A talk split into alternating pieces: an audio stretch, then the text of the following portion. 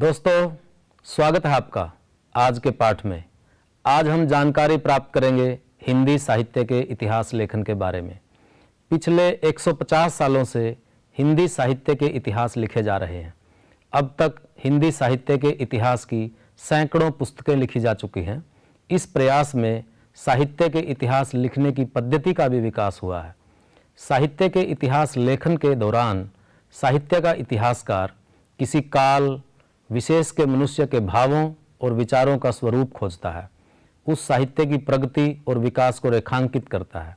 साहित्य में हुए परिवर्तनों की पहचान करता है और समाज के विभिन्न आंदोलनों, परिवर्तनों और संघर्षों के साथ साहित्य के संबंधों की पड़ताल भी करता है। हिंदी साहित्य के इतिहास, लेखन की परंपरा पर विचार से हम हिंदी साहित्य के इतिहास को तो समझ ही सकते हैं। इसके साथ साथ इतिहास लेखन के दौरान की इतिहास चेतना और साहित्य चेतना को भी समझा जा सकता है। इतिहास लेखन की परंपरा का विश्लेषण और मूल्यांकन करने पर इसका अनुमान भी सहज ही हो जाएगा कि हिंदी साहित्य के इतिहास लेखक अपने अतीत की चेतना को समग्रता में समझ पाए हैं या नहीं। वे किसी काल के साहित्य के सृजनात्मक व सौंदर्यात्मक पहलुओं का उद्घाटन करने में कितने सफल हो पाए हैं। हर पीढ़ी अपनी बौद्धिक विरासत से जुड़ना चाहती है। अपने जीवन के संकटों को समझने, उनका समाधान खोजने और जीवन को बेहतर बनाने के लिए अतीत के अनुभवों का प्रयोग करना चाहती हैं। इसके लिए उसे इतिहास लिखना पड़ता है। इतिहासकार ओक शाह ने सही कहा था कि इतिहास, इतिहासकार का अनुभव है। इतिहासकार के अलावा और कोई इसका निर्माण नहीं करता और इसका निर्माण करने का एकमात्र रास्ता है इतिहास। लेखन। साहित्य किसी देश या समाज के आंतरिक जगत का प्रतिबिंब है। मनुष्य के आंतरिक जगत के निर्माण में उसके परिवेश और परंपरा की महत्वपूर्ण भूमिका होती है। परिवर्तनशील समाज में मनुष्य के आंतरिक जगत में निरंतर परिवर्तन होता रहता है। डॉक्टर शिव कुमार मिश्र ने सही लिखा है कि साहित्य का इतिहास केवल साहित्य का इतिहास नहीं होता, वह उस जाति की भाषा, जातीय जीवन और समाज का इतिहास भी होता है। साहित्य जिसका संश्लिष्ट रूप है। हिंदी भाषा में साहित्य की रचना को हज़ार साल से अधिक हो चुके हैं। लेकिन हिंदी साहित्य के इतिहास लेखन को अभी 200 साल भी नहीं हुए। इन सालों में हिंदी साहित्य इतिहास लेखन के ढांचे और दृष्टि में आमूल परिवर्तन हुए हैं। इतिहास लेखन की इस परंपरा के कई मोड़ व पड़ाव हैं। आरंभ से ही हिंदी साहित्य के इतिहासकार को जिस समस्या का सामना करना पड़ा, वह थी विश्वसनीय स्रोतों से प्रामाणिक सामग्री का अभाव। धार्मिक केंद्रों में रचित साहित्य धार्मिक आग्रहों के कारण शोधकर्ताओं व इतिहासकारों को पूर्ण रूपेण उपलब्ध नहीं हुआ। इस साहित्य की एक समस्या प्रक्षिप्तता भी थी। धार्मिक अनुयायियों ने अपनी रचनाएँ भी मूल साहित्य में शामिल कर दी। इसमें एक समस्या प्रामाणिक पाठ की भी रही। साहित्य का रचनाकाल और इसके संकलन काल में अंतर होने के कारण भी इसके मूल स्वरूप की पहचान का सवाल उलझा ही रहा है। विभिन्न लिपिकारों की लिखावट की विशेषताओं के कारण आया पाठ का अंतर भी एक समस्या ही रहा है। हिंदी साहित्य इतिहासकारों को जो सामग्री मिली, वह भी आधी अधूरी मिली।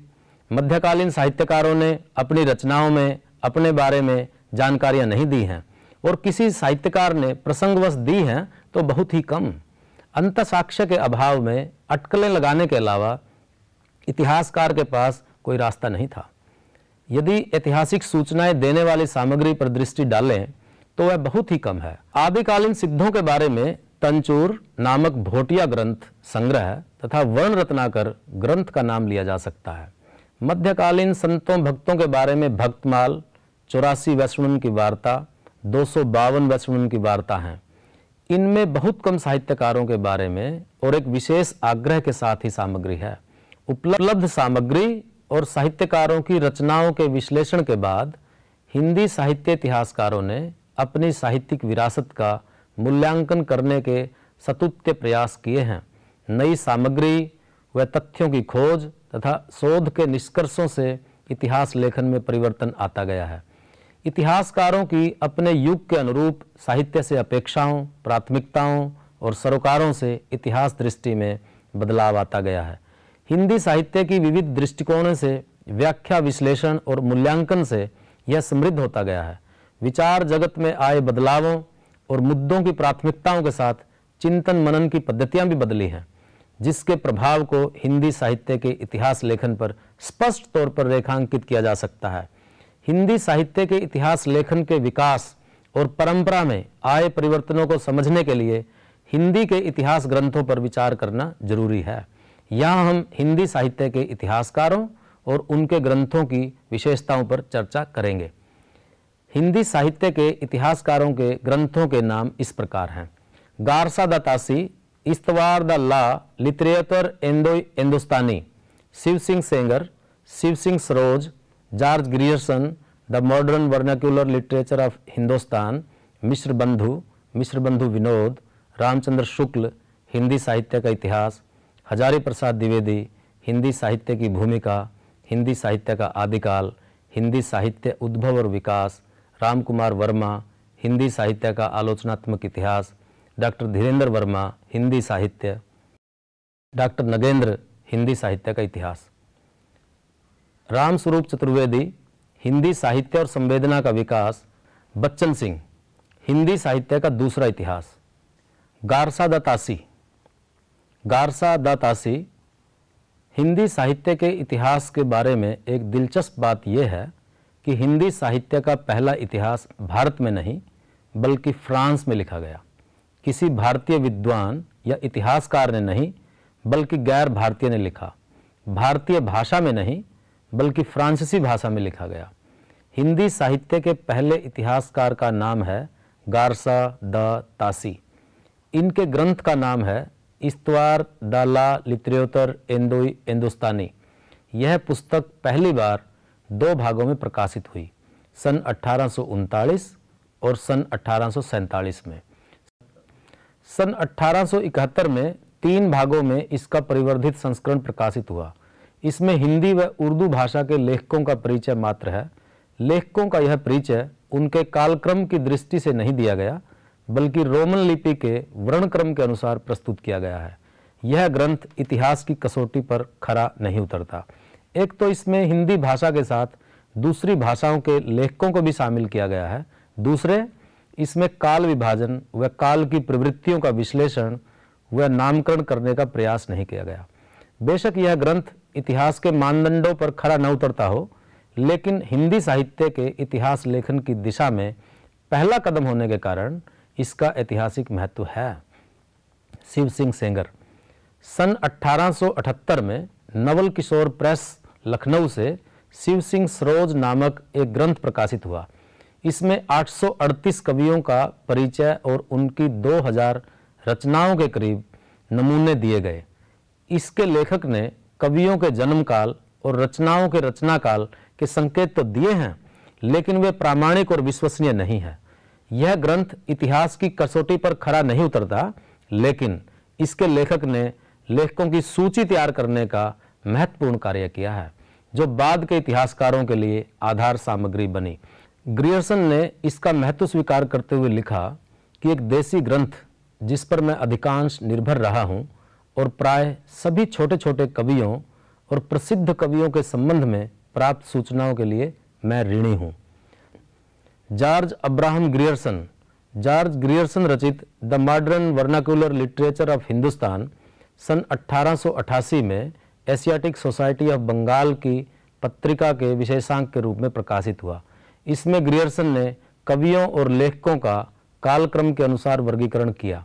उनके साहित्य की प्रवृत्तियों को भी उद्घाटित करने का प्रयास किया। ग्रियर्सन भाषाओं के जानकार थे। अपने भाषाओं के ज्ञान का प्रयोग अपने इतिहास लेखन में बाखूबी किया। उन्होंने भाषा के आधार पर रचनाकारों की छंटाई की। प्राकृत और उर्दू भाषा के रचनाकारों को हिंदी भाषा के रचनाकारों से अलग किया। इस संबंध में उन्होंने लिखा कि, मैं आधुनिक भाषा साहित्य का विवरण प्रस्तुत कर रहा हूँ। अतः मैं संस्कृत में ग्रंथ रचना करने वाले लेखकों का विवरण नहीं दे रहा हूँ। प्राकृत में लिखी पुस्तकों को भी विचार से बाहर कर रहा हूँ। भले ही प्राकृत कभी बोलचाल की भाषा रही हो, पर आधुनिक भाषा के अंतर्गत नहीं आती। इस ग्रंथ की लेखन पद्धति के कारण इसे हिंदी साहित्य का पहला इतिहास माना जा सकता है। इसमें साहित्य की प्रवृत्तियों को सामाजिक संदर्भों में व्याख्यायित किया तथा काल विभाजन के गुण दोषों पर विचार किया गया है। मिश्र बंधु, श्याम बिहारी मिश्र और सुखदेव बिहारी मिश्र दो भाई थे। ये सन 1899 से सन 1916 तक नागरी प्रचारणी सभा काशी के खोज कार्य निरीक्षक पद पर रहे। नागरी प्रचारणी सभा काशी वह संस्था थी जिसने हिंदी भाषा को स्वरूप देने में उल्लेखनीय कार्य किया था। हिंदी के साहित्य संकलन और उसके विश्लेषण के काम को राष्ट्र निर्माण व हिंदी जाति के सांस्कृतिक उत्थान के तौर पर लिया था। मिश्र बंधुओं द्वारा लिखित इतिहास सन 1913 में मिश्र बंधु विनोद नाम से तीन भागों में प्रकाशित हुआ और इसका चौथा भाग 1934 में प्रकाशित हुआ। इसमें मिश्र बंधुओं ने 5000 रचनाकारों का उल्लेख किया है। रचनाकारों के व्यक्तिगत जीवन के विवरण के साथ उनके साहित्य पर भी प्रकाश डाला गया है। मिश्र बंधु अनेक अज्ञात रचनाकारों को प्रकाश में लाए और मूल्यांकन करके इनका साहित्यिक महत्व बताने की कोशिश भी की। मिश्र बंधुओं ने अपने ग्रंथ को आठ भागों में विभाजित किया। मिश्र बंधुओं की लेखन पद्धति इतिहासकार की नहीं, बल्कि कोशकार की पद्धति है। आचार्य रामचंद्र शुक्ल। सन उन्नीस सौ उनतीस में आचार्य रामचंद्र शुक्ल का हिंदी साहित्य का इतिहास प्रकाशित हुआ। यह नागरी प्रचारिणी सभा द्वारा हिंदी शब्द सागर की भूमिका के रूप में लिखा गया था। इसे हिंदी का पहला सुव्यवस्थित इतिहास कहा जा सकता है। आचार्य रामचंद्र शुक्ल ने साहित्य इतिहास को परिभाषित किया और साहित्य के इतिहास लेखन की पद्धति विकसित की। अपनी दृष्टि स्पष्ट करते हुए उन्होंने लिखा कि जबकि प्रत्येक देश का साहित्य, वहाँ की जनता की चित्तवृत्ति का संचित प्रतिबिंब होता है तब यह निश्चित है कि जनता की चित्तवृत्ति के परिवर्तन के साथ साथ साहित्य के स्वरूप में भी परिवर्तन होता चला जाता है। आदि से अंत तक इन्हीं चित्तवृत्तियों की परंपरा को परखते हुए साहित्य परंपरा के साथ उसका सामंजस्य दिखाना ही साहित्य का इतिहास कहलाता है। जनता की चित्तवृत्ति बहुत कुछ राजनीतिक, सामाजिक, सांप्रदायिक तथा धार्मिक परिस्थिति के अनुसार होती है। अतः कारण स्वरूप इन परिस्थितियों का किंचित दिग्दर्शन भी साथ ही साथ आवश्यक होता है। इस दृष्टि से हिंदी साहित्य का विवेचन करने में यह बात ध्यान में रखनी होगी कि किसी विशेष समय में लोगों में रुचि विशेष का संचार और पोषण किधर से और किस प्रकार हुआ।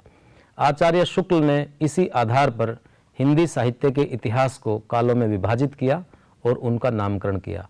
यहीं से हिंदी साहित्य के इतिहास लेखन में काल विभाजन और नामकरण की सुदृढ़ परंपरा प्रारंभ हुई। आचार्य रामचंद्र शुक्ल ने हिंदी साहित्य का काल विभाजन और उनके नामकरण किया। काल विभाजन पर तो उतना विवाद नहीं हुआ, लेकिन उनके नामकरण पर काफ़ी विवाद हुआ। उन्होंने हिंदी साहित्य के आदिकाल को वीर गाथा काल नाम दिया, जो बाद में अमान्य हुआ। लेकिन यह उनके समय की सीमा थी। उस समय तक प्रामाणिक सामग्री का अभाव था जिस कारण उनके निष्कर्ष गलत साबित हुए। आचार्य शुक्ल ने साहित्य का अध्ययन, उसके परिवेश और सामाजिक संदर्भों में किया, कृतियों और रचनाकारों का विश्लेषण युग संदर्भ में किया, युगों की साहित्य चेतना खोजने और हिंदी की साहित्यिक विरासत की पहचान व मूल्यांकन करने की पद्धति अपनाई। आचार्य शुक्ल से पूर्व हिंदी साहित्य के इतिहास ग्रंथों में कवियों के जीवन वृत्त पर अधिक ज़ोर रहता था, लेकिन आचार्य शुक्ल ने साहित्यकारों के जीवन चरित्र के विवरण को प्रमुखता न देकर उनके साहित्य की प्रवृत्तियों पर प्रकाश डालने की शुरुआत की। आचार्य शुक्ल का इतिहास दृष्टियुक्त इतिहास था। उनके इतिहास पर उनकी आलोचना दृष्टि की छाप स्पष्ट तौर पर परिलक्षित होती है। आचार्य रामचंद्र शुक्ल की इतिहास दृष्टि निर्मित हुई थी हिंदी जाति की सांस्कृतिक रक्षा के बोध से। वे औपनिवेशिक और सामी धर्मों की वैचारिकता को हिंदी जाति की संस्कृति के लिए खतरा मानते थे। इस दृष्टि से विरासत के मूल्यांकन में युगों की शुरुआत के कारणों की सही पहचान नहीं कर पाए। उदाहरण के तौर पर, भक्ति काल के उदय के बारे में उनकी मान्यताएँ गलत साबित हुई। लोक मंगल व नैतिकता की कसौटी पर कवियों के कवि कर्म के मूल्यांकन के कारण कई मुख्य साहित्यिक धाराओं और साहित्यकारों की उपेक्षा हुई। उदाहरण के तौर पर कबीर और रीतिकाल को विशेष तौर पर रेखांकित किया जा सकता है। इतिहास दृष्टि में इस संकीर्णता की निरंतर आलोचना हो रही है। हिंदी साहित्य इतिहास लेखन में आचार्य रामचंद्र शुक्ल की सबसे बड़ी देन है इतिहास लेखन का ढांचा। उन्होंने हिंदी साहित्य के इतिहासकारों को इतिहास लेखन का पुख्ता आधार प्रदान किया। उसी का परिणाम है कि बाद में छोटे मोटे परिवर्तनों के उसी ढांचे में ही हिंदी साहित्य के इतिहास लिखे गए हैं। आचार्य हजारी प्रसाद द्विवेदी हिंदी साहित्य के इतिहास से संबंधित तीन पुस्तकें लिखी। हिंदी साहित्य की भूमिका 1940 हिंदी साहित्य का आदिकाल उन्नीस सौ बावन और हिंदी साहित्य उद्भव और विकास 1955 साहित्य के इतिहास के बारे में उनका मानना था कि साहित्य का इतिहास ग्रंथों और ग्रंथकारों के उद्भव और विलय की कहानी नहीं वह काल स्रोत में बहे आते हुए जीवन समाज की विकास कथा है। ग्रंथकार और ग्रंथ उस प्राण धारा की ओर सिर्फ़ इशारा करते हैं। वे ही मुख्य नहीं हैं। मुख्य है वह प्राण धारा जो नाना परिस्थितियों से गुजरती हुई आज हमारे भीतर अपने आप को प्रकाशित कर रही है। आचार्य हजारी प्रसाद द्विवेदी के इतिहास दर्शन ने हिंदी साहित्य इतिहास लेखन को गहरे से प्रभावित किया। उन्होंने परंपरा के संदर्भ में साहित्यकारों और साहित्यिक कृतियों का मूल्यांकन किया। आचार्य हजारी प्रसाद द्विवेदी ने आचार्य रामचंद्र शुक्ल के इतिहास की खामियों की ओर ध्यान दिलाया और इतिहास लेखन विधा को आलोचनात्मक आधार प्रदान किया। आचार्य द्विवेदी ने विशेष तौर पर उन साहित्यिक धाराओं के योगदान को रेखांकित किया, जो आज के निम्न वर्गों के भावों विचारों को अपने में समेटे हुए थी। इससे हिंदी साहित्य की जनोन्मुखता को बल मिला। सामूहिक इतिहास लेखन। इतिहास लेखन के कार्य को महत्वपूर्ण मानते हुए इसके लिए सामूहिक प्रयास किए गए। नागरी प्रचारणी सभा के हिंदी साहित्य के वृद्ध इतिहास को इसमें रखा जा सकता है, जो 16 भागों में प्रकाशित हुआ। डॉक्टर नगेंद्र के संपादन में हिंदी साहित्य का इतिहास प्रकाशित हुआ, जिसमें अनेक विद्वानों ने योगदान दिया। लेकिन इसमें इतिहास दृष्टि का अभाव ही रहा। इसकी सीमा की ओर स्वयं नगेंद्र जी ने संकेत किया है कि अनेक विद्वानों का संवेद उद्योग होने के कारण इसमें वांछित एकान्विति नहीं है। इसके अलावा विधाओं को केंद्रित करके किसी काल विशेष को आधार बनाकर इतिहास लिखे गए। अपनी पद्धति और सामग्री की विशिष्टता को रेखांकित करने के लिए वैज्ञानिक और दूसरा इतिहास ग्रंथ लिखे गए। छात्रों को परीक्षाओं में सहयोग के लिए भी अनेक ग्रंथों की रचना की गई है। इतिहास लेखन की यह प्रक्रिया निरंतर जारी है।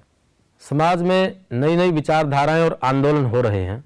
विशेष तौर पर अस्मिता के आंदोलन उभार पा रहे हैं। तो दलित दृष्टि और स्त्री दृष्टि से इतिहास लेखन के सतुत्य प्रयास हो रहे हैं। इससे अतीत के साहित्य के प्रति दृष्टिकोण भी बदल रहा है। उसकी व्याख्याएँ बदल रही हैं और उसका मूल्यांकन भी बदल रहा है। हिंदी साहित्य के इतिहास लेखन पर औपनिवेशिक दृष्टि का प्रभाव रहा। औपनिवेशिक दृष्टि से अतीत का विश्लेषण और मूल्यांकन किया गया। जिससे हिंदी साहित्य की चेतना का उद्घाटन सही परिप्रेक्ष्य में नहीं हुआ। भक्ति काल के साहित्य के प्रति अपनाए गए दृष्टिकोण से यह समझा जा सकता है। औपनिवेशिक इतिहास बोध ने हिंदी की परंपरा का मूल्यांकन अपने ढंग से किया और उसके जनपक्षीय एवं विद्रोही स्वरों का अनुकूलन करने की कोशिश की।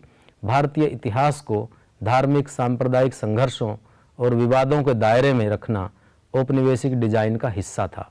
ताकि वर्तमान में भारतीय जनता को धार्मिक, सांप्रदायिक आधार पर आसानी से विभाजित किया जा सके। मध्यकाल के सूफी संतों के अनुयायी हिंदू और मुस्लिम समुदायों और समाज की विभिन्न श्रेणियों से आ रहे थे।